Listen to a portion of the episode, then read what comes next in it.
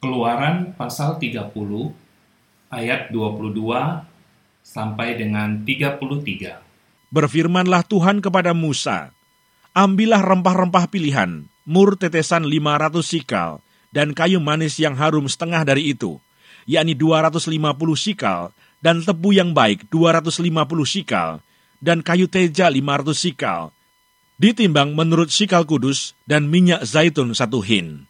Haruslah kau buat semuanya itu menjadi minyak urapan yang kudus, suatu campuran rempah-rempah yang dicampur dengan cermat, seperti buatan seorang tukang campur rempah-rempah. Itulah yang harus menjadi minyak urapan yang kudus. Haruslah engkau mengurapi dengan itu kemah pertemuan dan tabut hukum, meja dengan segala perkakasnya, kandil dengan perkakasnya, dan mesbah pembakaran ukupan, mesbah korban bakaran dengan segala perkakasnya, bejana pembasuhan dengan alasnya haruslah kau kuduskan semuanya, sehingga menjadi maha kudus. Setiap orang yang kena kepadanya akan menjadi kudus. Engkau harus juga mengurapi dan menguduskan Harun dan anak-anaknya, supaya mereka memegang jabatan imam bagiku. Dan kepada orang Israel, haruslah kau katakan demikian, Inilah yang harus menjadi minyak urapan yang kudus bagiku di antara kamu turun-temurun kepada badan orang biasa, janganlah minyak itu dicurahkan, dan janganlah kau buat minyak yang semacam itu dengan memakai campuran itu juga. Itulah minyak yang kudus, dan haruslah itu kudus bagimu. Orang yang mencampur rempah-rempah menjadi minyak yang semacam itu, atau yang membubuhnya pada badan orang awam, haruslah dilenyapkan dari antara bangsanya.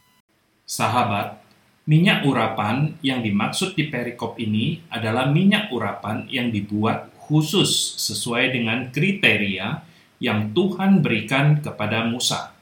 Jelas sekali, Tuhan melarang orang Israel untuk membuat minyak urapan sesuai dengan kriteria yang Tuhan berikan dan dipakai oleh bangsa Israel. Minyak urapan ini menjadi minyak khusus dan kudus dan setiap orang yang terpercik atau kena pada minyak ini, mereka menjadi kudus. Minyak urapan ini ada kemungkinan juga dipakai untuk mengurapi orang yang dipilih Tuhan untuk menjadi raja atau menjadi nabi. Di dalam Alkitab tercatat Saul dan Daud pernah diurapi oleh Samuel dengan minyak urapan. Apakah yang dipakai adalah minyak urapan khusus dan kudus ini? Jika kita melihat panggilan dan tugas dari seorang raja atau seorang nabi, seperti yang tercatat di Kitab Raja-Raja, ada kemungkinan yang dipakai adalah minyak urapan khusus dan kudus ini, karena Harun dan anak-anaknya yang dikhususkan untuk melayani Tuhan juga diurapi dengan minyak ini. Bagaimana dengan minyak urapan yang diurapkan pada orang sakit? Kemungkinan juga menggunakan minyak yang sama, karena kemungkinan orang yang sakit karena telah berdosa, sehingga ketika diurapi, dia menjadi kudus dan penyakitnya disembuhkan. Lalu, bagaimana dengan minyak urapan yang di masa sekarang sering dibagikan dan bahkan dijual?